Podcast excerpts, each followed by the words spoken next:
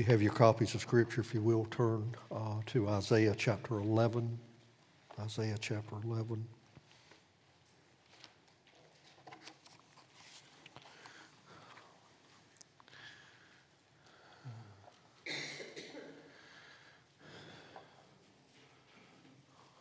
We want to extend a big uh, congratulations to Matthew and Katie and the arrival of Josiah. We bless the Lord for him and uh, grateful for uh, you as a family and um, just bless the Lord for him. I want to encourage you, if you will, to continue to pray for um, Josiah and pray for uh, Katie and Matthew as they make the adjustments and, uh, and their whole family as they are uh, working together through that. Uh, there are others, I'm sure, that are uh, not with us today. Uh, Daniel's not with us today, not feeling well, and want to pray for him. Uh, and there are others. So, for those that you look around and you see um, that are not here, um, love on the ones who are here, love on the ones who are not here by reaching out to them and encouraging them uh, as they uh, uh, as they are away from us today. Um, Isaiah chapter 11. Uh, before we read Isaiah 11, I want you to hold your place there. Uh, I want you to turn to Romans chapter 15 for just a moment. I, I want to give you some context, and we will not refer back to it again today, but I want to give you some context here for this.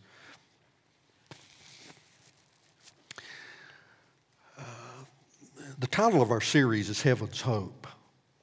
Um, last week we looked at the fact that this hope is d- delayed, but it is for certain. We can, we, we can know that it seems that the hope is delayed, as is, is the case in uh, most times. The, the, the reality or the fulfillment of that hope, if it is a real hope, if it's a certain hope, uh, it oftentimes is delayed. We're still struggling, navigating through hard things and hard times, and we're, we're hopeful uh, in Christ for things to be better. And, but, it, but it's not there yet, it's delayed. And the title of our message this morning is uh, Heaven's Hope, a Just Ruler.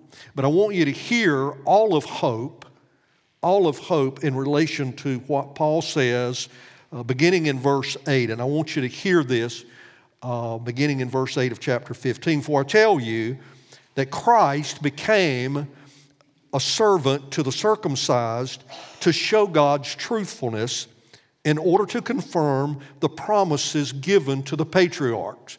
So, when we're talking about the covenants, when we're talking about the prophetic word, when we're talking about the promises, and uh, Adam referred to one of those in Isaiah chapter 9 today, uh, the promises given there uh, understand that the, uh, the, the commentary on that and its purpose rest in in order to confirm the promises given to the patriarchs and in order that the Gentiles might glorify God for his mercy.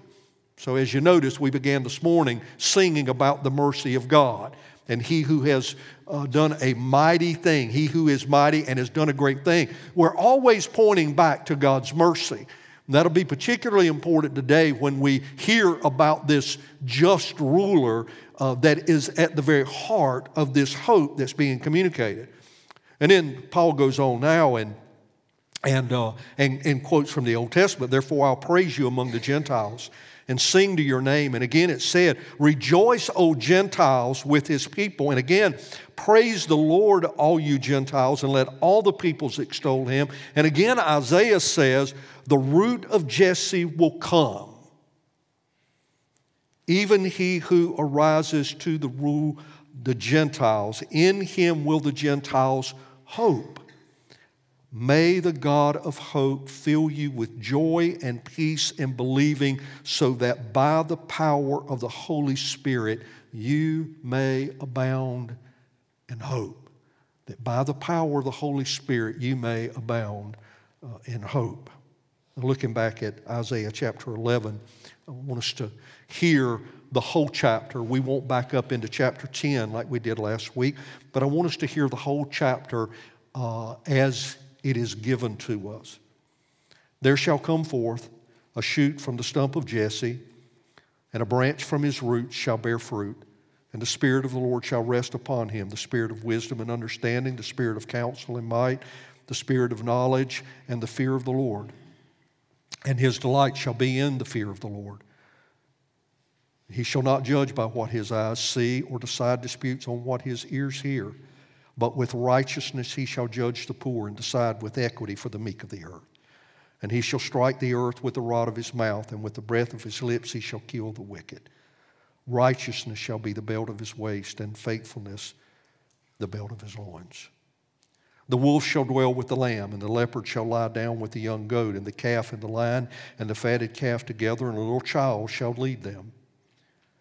The cow and the bear shall graze, their young shall lie down together, and the lion shall eat straw like the ox. The nursing child shall play over the hole of the cobra, and the weaned child shall put his hand on the adder's den. They shall not hurt or destroy in all my holy mountain. For the earth shall be full of the knowledge of the Lord as the waters cover the sea. In that day, the root of Jesse shall stand as a signal for the peoples. Of him shall the nations inquire, and his resting place shall be glorious.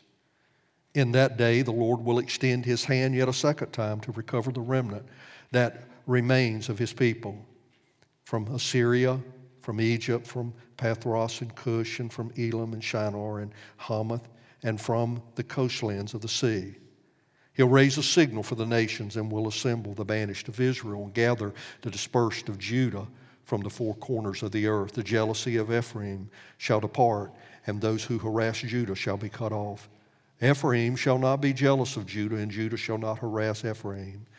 But they shall swoop down on the shoulder of the Philistines in the west and together they shall plunder the people of the east. They shall put on their put their hand against Edom and Moab, and the Ammonites shall obey them.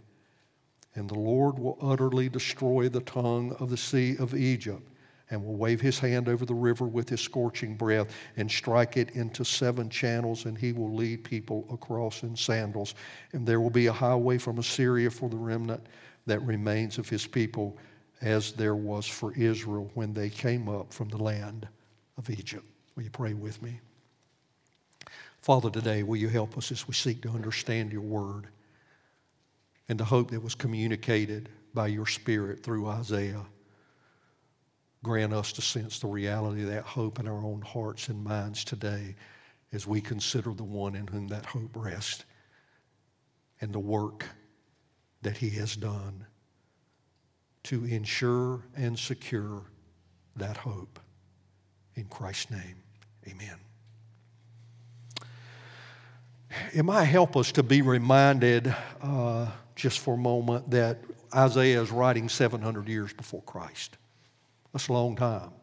None of us are 700 years old. In fact, we can't even, we really can't even grasp 700 years. We didn't know anyone from 700 years ago. Uh, it's just hard to get your mind around it. But he wrote this and gave this through the inspiration of the Holy Spirit 700 years before Christ came. Now, last week we took the opportunity to look at some of those messianic promises that Isaiah gives. It's incredible to think about it, and we won't rehearse those today. But each word given about Christ was intended to instill hope. Hope in the lives of people during times when they were making hard decisions about who they were going to follow, who they were going to obey, what they were going to do, sometimes even where they were going to go, how they would live their lives, how they would navigate through their lives during the seasons of judgment that had come and would eventually still come because of their sin. Questions were would they in humility confess their sin? Would they repent and turn from it? Would they turn to God? Would they love Him and obey His word? Or would they harden themselves toward Him? Would they become, be apathetic about Him? Would they do as some of us do today say, Yes, I know you're right, but I want to do it my way?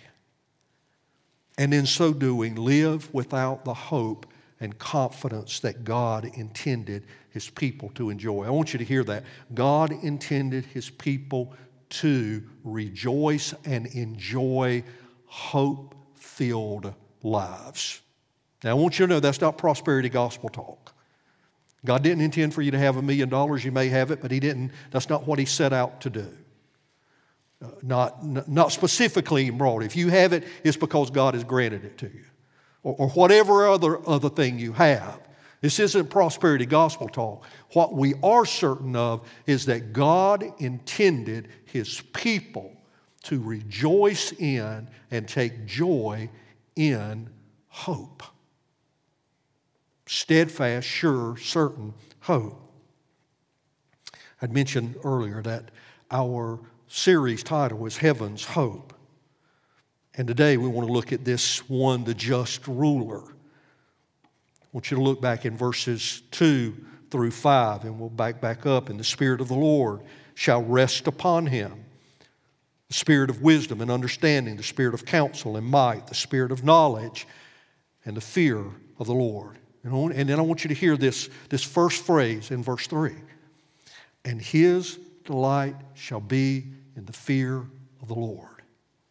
And his delight shall be in the fear of the Lord.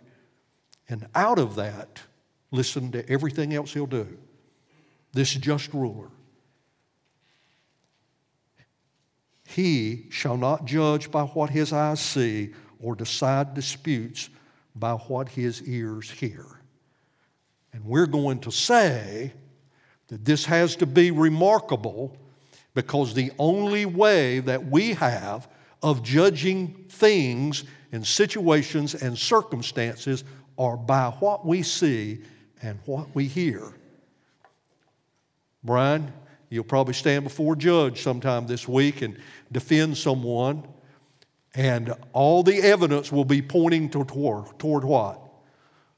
What someone can see and what someone can hear and testify to. Now, this is remarkable. This is remarkable. He will not judge by what his eyes see or decide disputes by what his ears hear. But with righteousness he shall judge the poor and decide with equity for the meek of the earth, and he shall strike the earth with the rod of his mouth, and with the breath of his lips he shall kill the wicked. Righteousness shall be the belt of his waist, and faithfulness the belt of his loins. The need for a just ruler. I want you to think about this the need for a just ruler. Uh, even now, as we ponder that statement, we admit that there is a need for justice. There's even at times on our part a desire for justice, most especially when we've been wronged. People come when they have been wronged, they want justice.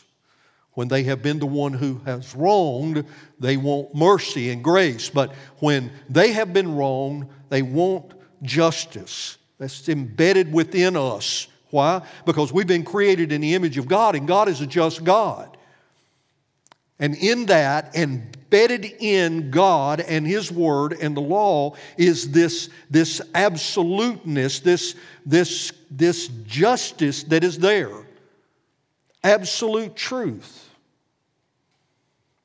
We want to know that there is absolute truth something concrete that we can appeal to and establish the fact when we have been wrong. Our civil and criminal law attempts to do this. Of course, there's more to it than just having the law, just having the objective point to which we may appeal. There is the work of establishing guilt and innocence, and then there's the execution of a just judgment. In other words, a judgment that is commensurate with the offense. That is in the, at, at the very heart of justice. Think about that. But also think about this. When Isaiah is writing, up to that point, there had never been an absolute just ruler. There had been no absolute just human ruler. David was identified by God as a man after God's own heart. In fact, we hear that from Acts chapter 13. Paul and Barnabas are there and they're speaking and says, Men of Israel, and you who fear God, listen. The God of this people, Israel, chose our fathers and made the people great during their stay in the land of Egypt. And, and with uplifted arm, he led them out of it.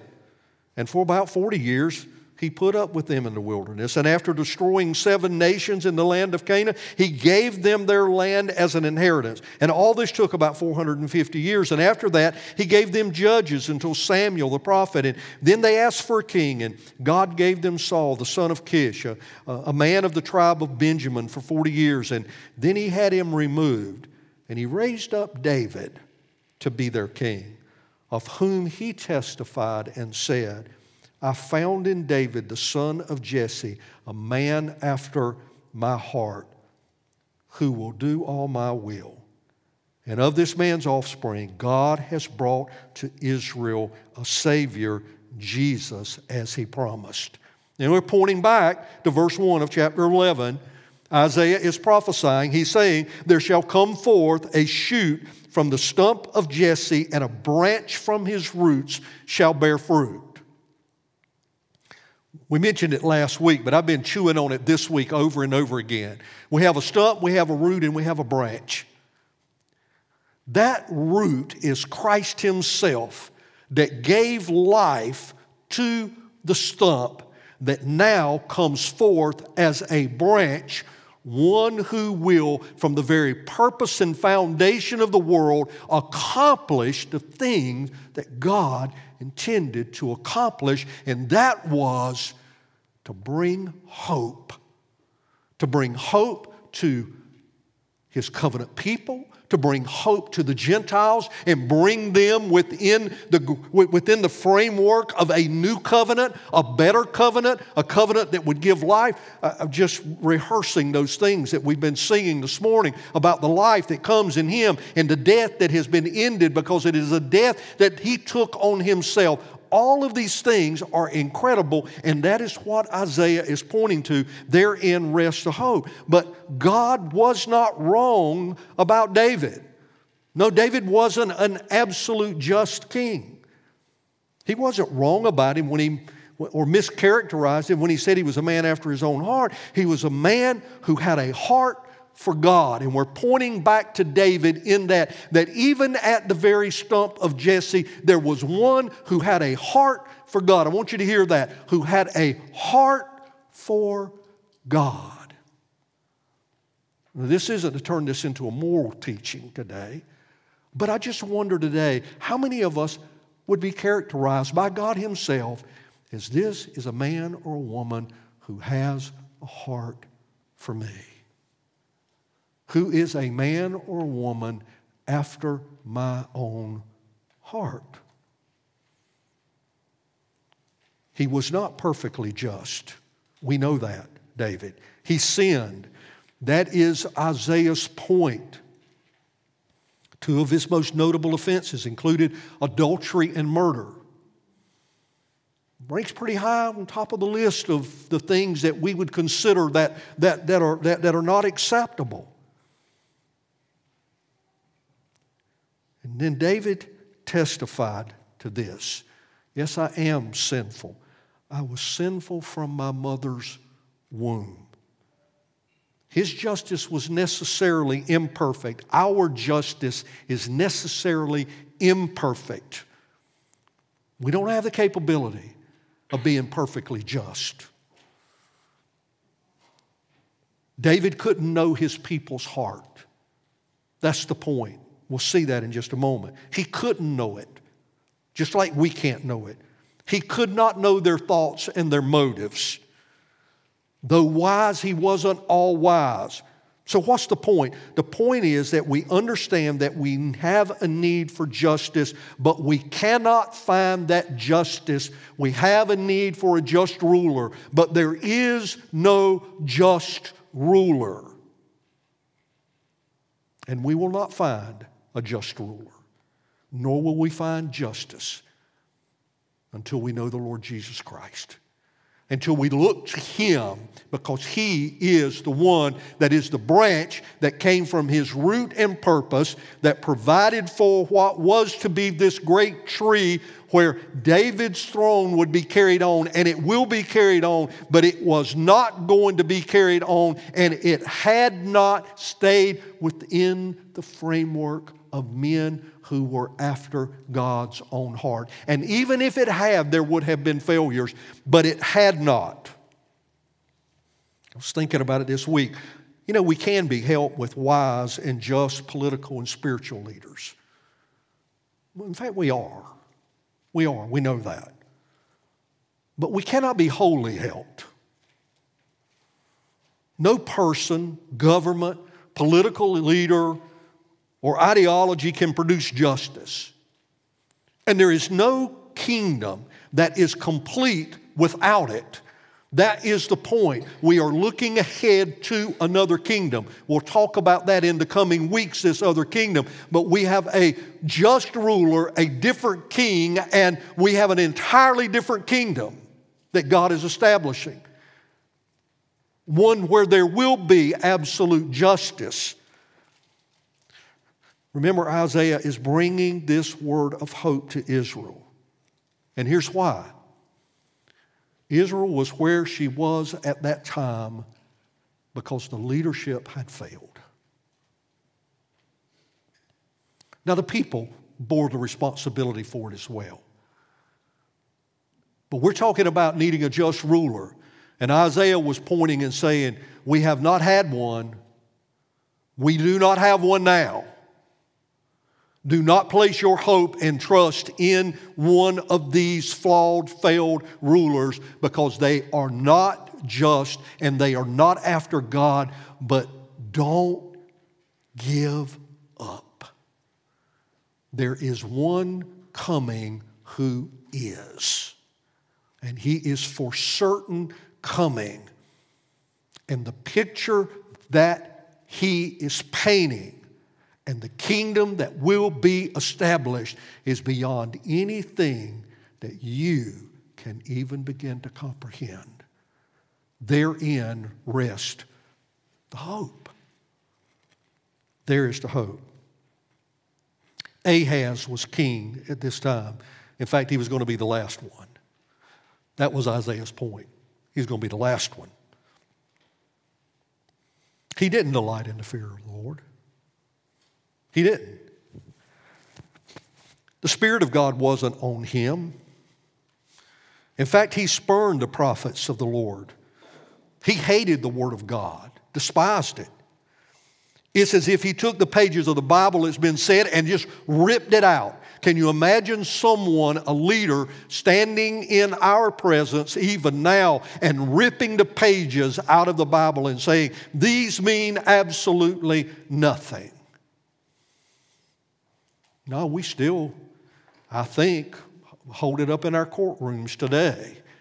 And people will place their hand on it and give some kind of an oath or swear in some way. But the, the point is, the point is, is this king had just completely in, in, in, in his character, in his nature, and in his actions, disregarded the Word of God. He did not have any interest in God at all. And Isaiah is telling the people that there is one coming who will bring the help and justice that is needed. There's one coming that will care for the people. There's one coming who will do everything necessary for the needs of the people and will meet their greatest need for justice. Because you see, everything rises and falls on justice. Well, let's see how. Turn to Romans chapter 3. And we will see how everything rises and falls. Just hold on back there, Brian. You'll see how everything rises and falls with justice. In verse 19, now we know that whatever the law says, it speaks to those who are under the law so that every mouth may be stopped and the whole world may be held accountable to God. Make note of that. Because the whole world will be made accountable to God. The whole world is accountable to God because God has created every person and everything. Every, and, and if we are not quite sure what that means, young and old alike, all of us, we stand accountable to God for who we are. We stand accountable to God for who we are in front of Him because He has given us life. You know, there's, Janice has said this to our children at various times. You may have said it to yours. It's probably not the best thing to say, and Janice, I'm not throwing you under the bus, but we've all heard it that, you know, children are spat off to their parents, and their parents said, Remember, I, I brought you into this world, and I'll do what? And I'll take you out of it. Um, th- there is, in the sense of that, an assertion of authority, an assertion of authority. But when God says, I've given you life, I brought you into this world, and I will take you out of it and I'll deal with you accordingly, that is no joke. That is the real thing. That's the real accountability. And that's what he's saying. For by the works of the law, no human being will be justified in his sight, since through the law comes knowledge of sin. But now the righteousness of God has been manifest apart from the law, although the law and the prophets bear witness to it the righteousness of God through faith in Jesus Christ for all who believe. For there is no distinction, for all have sinned and fall short of the glory of God, and are justified by His grace as a gift through the redemption that is in Christ Jesus, whom God put forward as a propitiation by His blood. Hold your finger there, and I want to go back and, and, and, and connect that to a statement that I just made. I just made this statement. He will do everything necessary for the needs of the people and will meet their greatest need for justice. That's what that means. By doing what? By being put forward freely on his part and God giving him as a propitiation by his blood to be received by faith. And this was to show God's righteousness because in his divine forbearance he had passed over former sins. We mentioned David a moment ago. Seemingly, he had passed over David's act of murder. Seemingly, he had passed over David's act of adultery. Seemingly. And, and the people were looking at that now. David is a man after God's own heart. He's committed murder, he's committed adultery, and he's done all these other things. And Abraham had done likewise, not murder, but had done likewise. Moses had done all of that, and seemingly, in the people's minds, when they are trying to give an account for it at Paul's time, they're saying that God has passed over these things. In other words, it's not really true that he is going to exact justice, and yet we just heard that he has in Christ it was to show his righteousness at the present time so that he might be what? Just and the justifier. Just and the justifier of the one who has faith in Jesus. Now that's incredibly important here. Because Jesus is the one who did what was necessary for justice to hold everything intact, for God's justice to, to, to be exacted, for His righteousness to be upheld. He's the one who's going to be Israel's help and strength, and as we sing, his their consolation. How? Well, notice what it said in verse 2 And the Spirit of the Lord shall rest upon him. The Spirit of the Lord shall rest upon him. That is, the Spirit of the Lord, the Holy Spirit of God will be upon him and in him because they are in union with one another in the Godhead. And what that will mean will be that he will have wisdom and understanding and counsel and strength and knowledge. And most of all, and this is, I say most of all because we want to press on this point, most of all, the fear of the Lord. The fear of the Lord. And we know that that is significant because in verse 3, the characterization and the statement is what? And his delight shall be in the fear of the Lord. Everything flows from his delight. This ruler, this just ruler, everything flows from what he loves most. Everything flows from what he focuses his attention on. Everything flows from what he most wants. Everything flows from what he most respects and who he most respects and who he looks to and who he lives for and who he seeks to obey. And that is who? The Lord. What does it say? It doesn't say he begrudgingly fears the Lord. It doesn't say he trembles at the fearing God. None of that. It says that his delight shall be in the fear of the Lord. In other words, pointing to the fullness of righteousness that is consistent with Him being God. And as we have sung already this morning, and Him being man, the fullness of righteousness who fears God most, and then everything works out of that. I'm going to pause here for just a minute because this is important for us. The same is true for us in this sense is that the fear of the Lord and our recognition of His authority and our love for Him and our passion for Him and our, our ambition for Him and Him being upheld is the thing that drives all the rest of our life.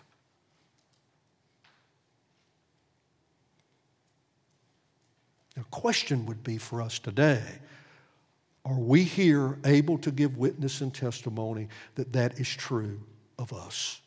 That's not for you to answer to me. That is for you to give attention to.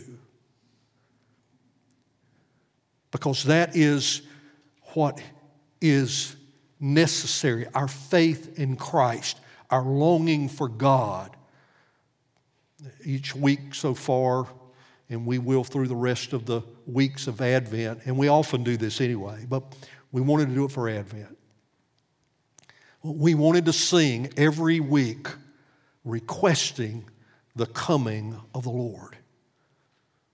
Our need for Him, our need for the final consummation of all of this, because in that is where our ultimate hope rests. We will not sing and look forward to the coming of Christ if we do not fear God now.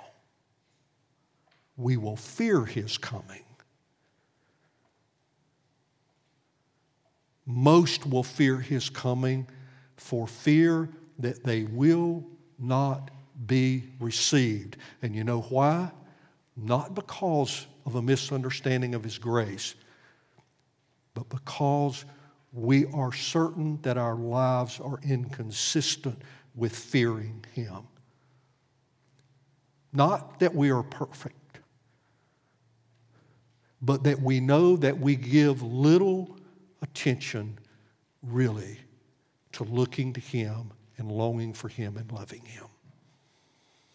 Notice what Isaiah is trying to help the people see.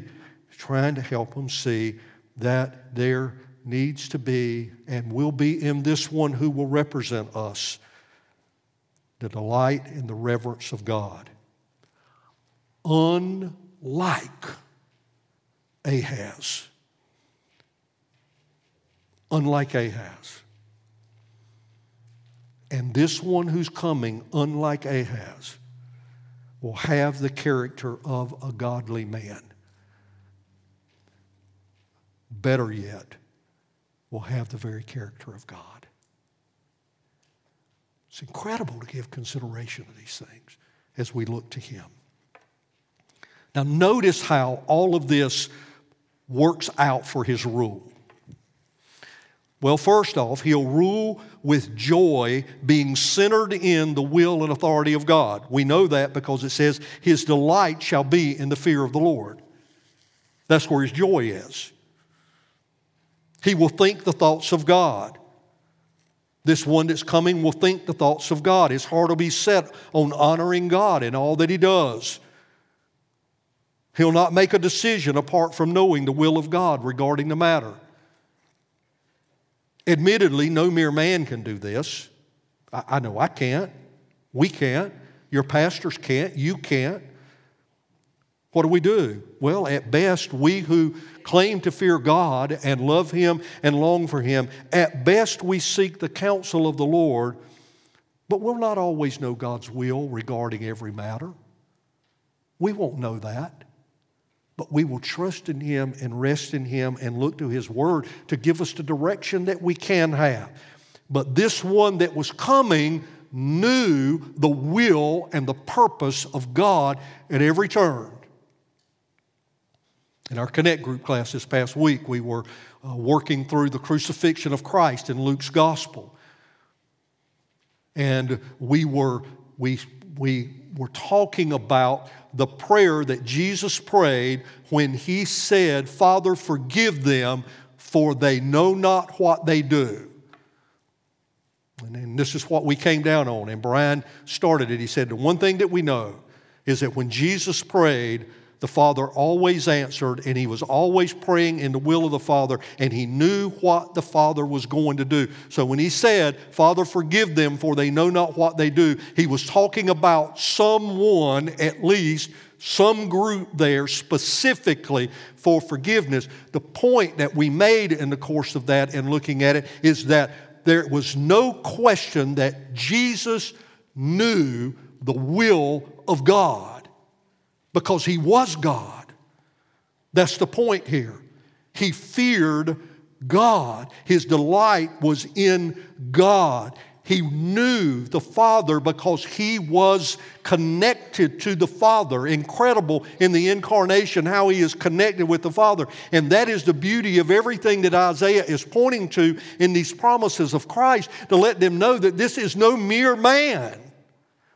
This is a God man with the character of God. I said for us, at best we'll pray, we'll seek God's counsel, but we'll not always know. At best we'll seek to walk in obedience, but even then we'll fail because of our sinfulness. But the great hope is that there is one who is like us and has been tempted in every way like us, yet without sin, who represents us, who saves us by the blood of the cross. But notice not only that, notice that he will judge with equity. Look at what it says. He shall not judge by what his eyes see or decide disputes by what his ears hear, but with righteousness shall judge the poor and decide with equity for the meek of the earth. I want you to think about this for just a moment. A primary function of a king, and then those that would be commissioned to do so under his authority and leadership, was to judge the people. So it, it should not catch us off guard that this just ruler is ultimately about judging. That's the emphasis here. It's not that he has military prowess, it's not that. This just ruler is about judging because that's what the king does.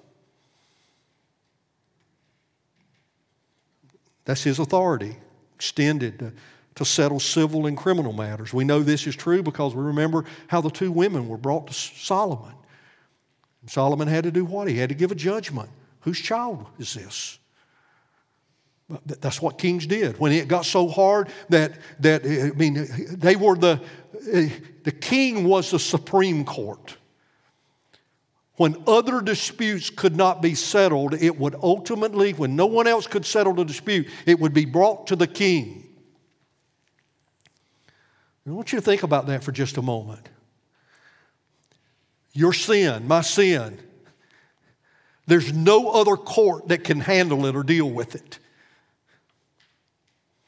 Our sinfulness, there's no one else that can deal with it. You can't deal with it. There's no one that can deal with your sin and my sin. It has to be carried to the Supreme Court, if you will. It has to be brought in front of this king to settle this dispute because there is a broken relationship that needs to be reconciled. And only he can do it. And only he can pass judgment on it. And it will be a judgment that gives life or a judgment that gives death. But He's the one that will do it. And that's the point. And how will He do it? This promised hope will judge with equity. This promised hope will judge with equity, with real fairness. With real fairness where faith cuts across and intersects into that, in that those who trust in Him and rest in Him and His atoning work will have life. Because God's grace has been poured out and showered over those for life. That's what's so huge here is that Isaiah is putting a spotlight on one. Don't ever worry about justice and being whether it's going to be dealt with fairly.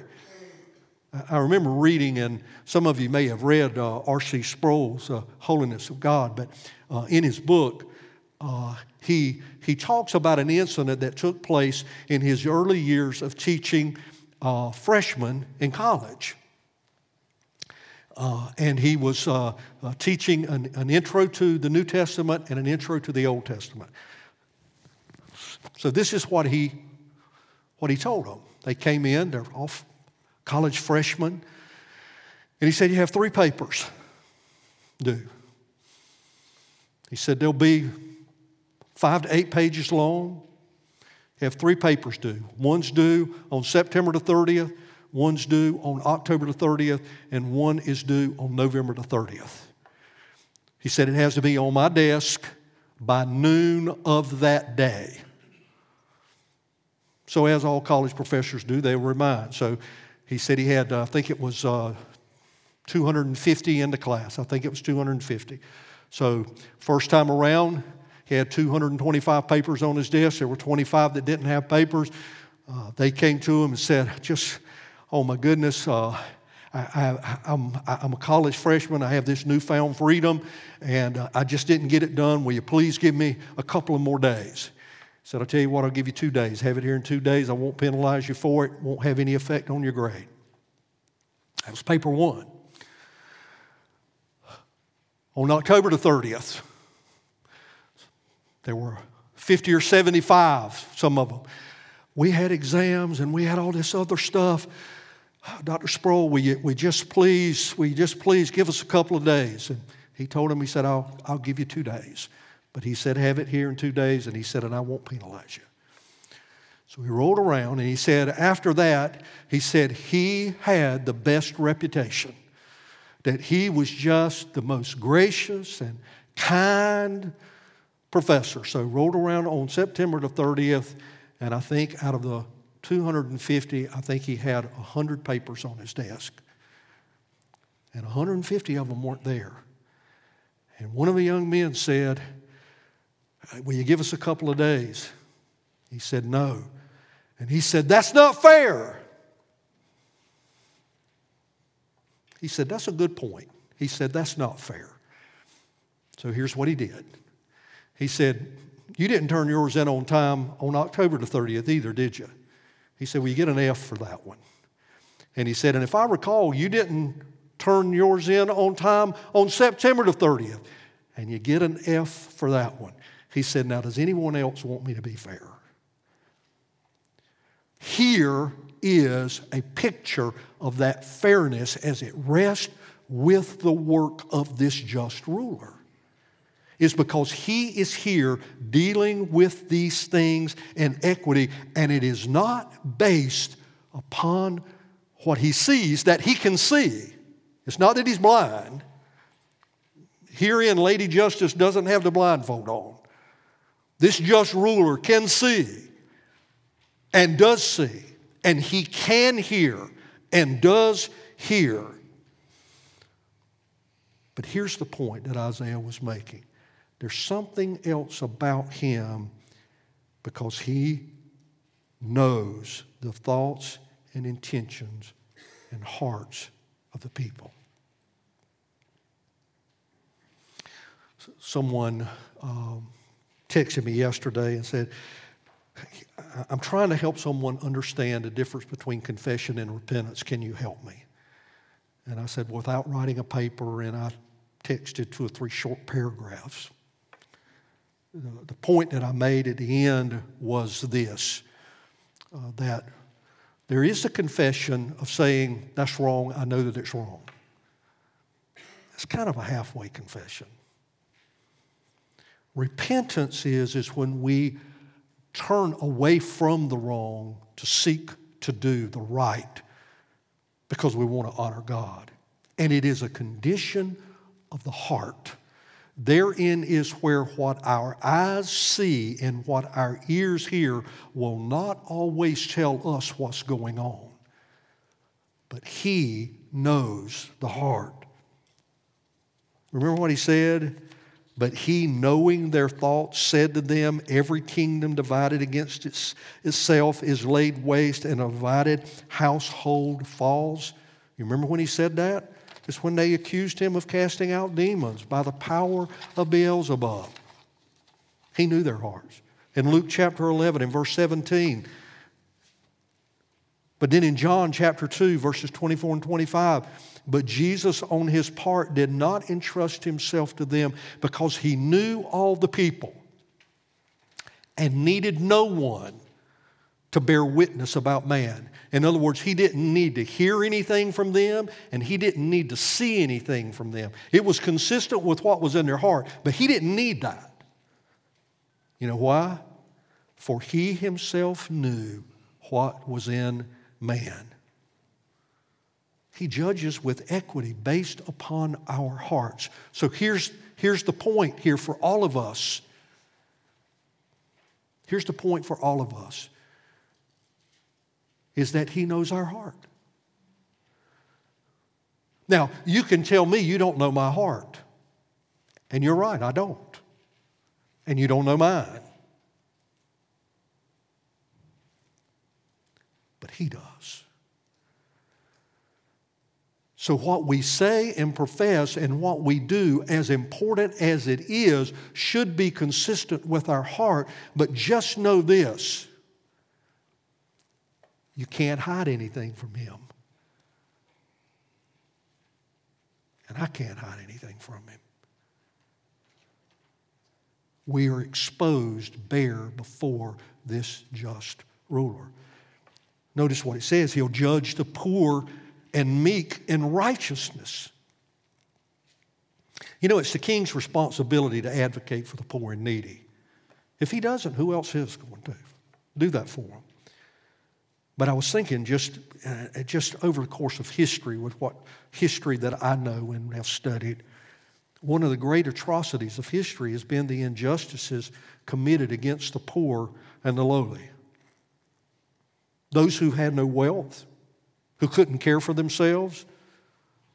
They've been despised by the rich, forgotten by the leaders, most of the time just exploited. In many cases, the weak have been slaughtered, whole villages have been wiped out, People have been placed under forced labor to increase the wealth of the leaders. And Isaiah is saying, here's what he's saying, he's shouting it. This promised one from the stump of Jesse cares for the poor and needy and weak and meek. You say, well, that's great. He's a great humanitarian. That's not what he's talking about. That's not what he's talking about. He has a bigger picture in mind, and we know that. Why? Because his delight is in the fear of the Lord. In other words, he knows the purposes of God. And what is that purpose? We're not talking about some earthly leader or military leader, though he will, and we'll see how he's going to do that. We're talking about a spiritual leader who, at the very heart of everything, has the redemptive purposes of God in mind. And at the center of God's purpose is His plan to see that the spiritually poor and meek are saved and redeemed. And we know this is the case because what does Jesus say? He said, Go and learn what this means. I desire mercy and not sacrifice.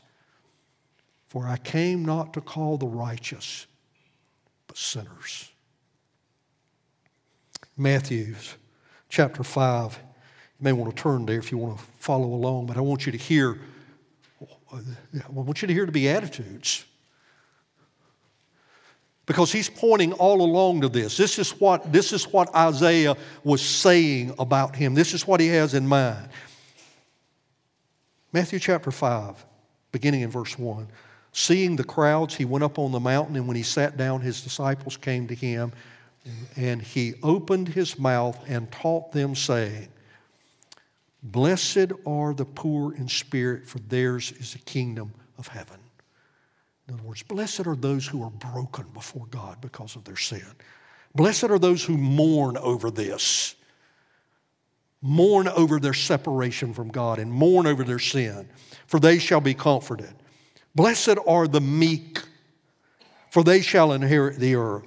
Blessed are those who hunger and thirst for righteousness, for they shall be satisfied. Blessed are the merciful, for they shall receive mercy. Blessed are the pure in heart, for they shall see God. Blessed are the peacemakers, for they shall be called sons of God. And blessed are those who are persecuted for righteousness' sake, for theirs is the kingdom of heaven.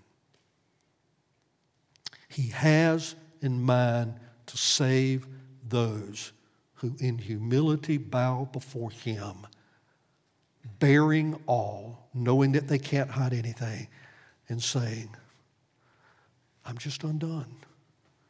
I have no other place to turn. You are my only hope. You. Notice what else it says there in the last part of verse 4 and he shall strike the earth with the rod of his mouth, and with the breath of his lips he shall kill the wicked.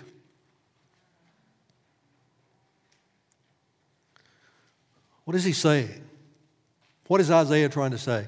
Uh, he doesn't need any help executing his justice. That's what he's saying. He doesn't need an army. He doesn't need armies.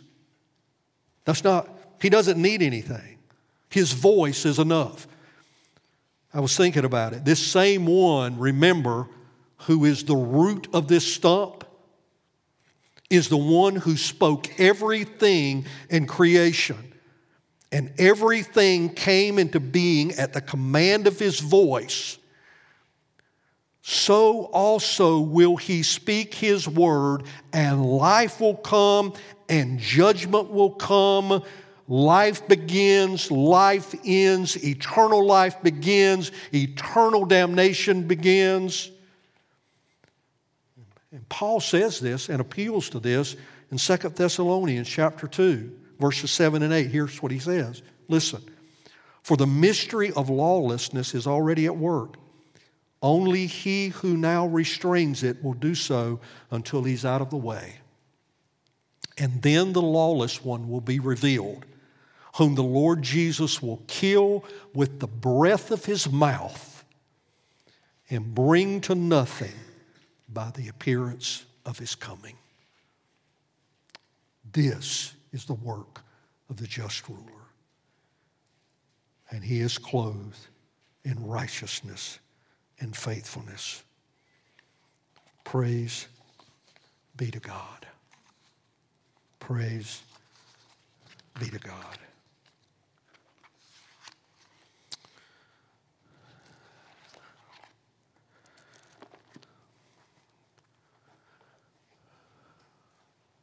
I need a just ruler. And you need a just ruler. And his name is Jesus.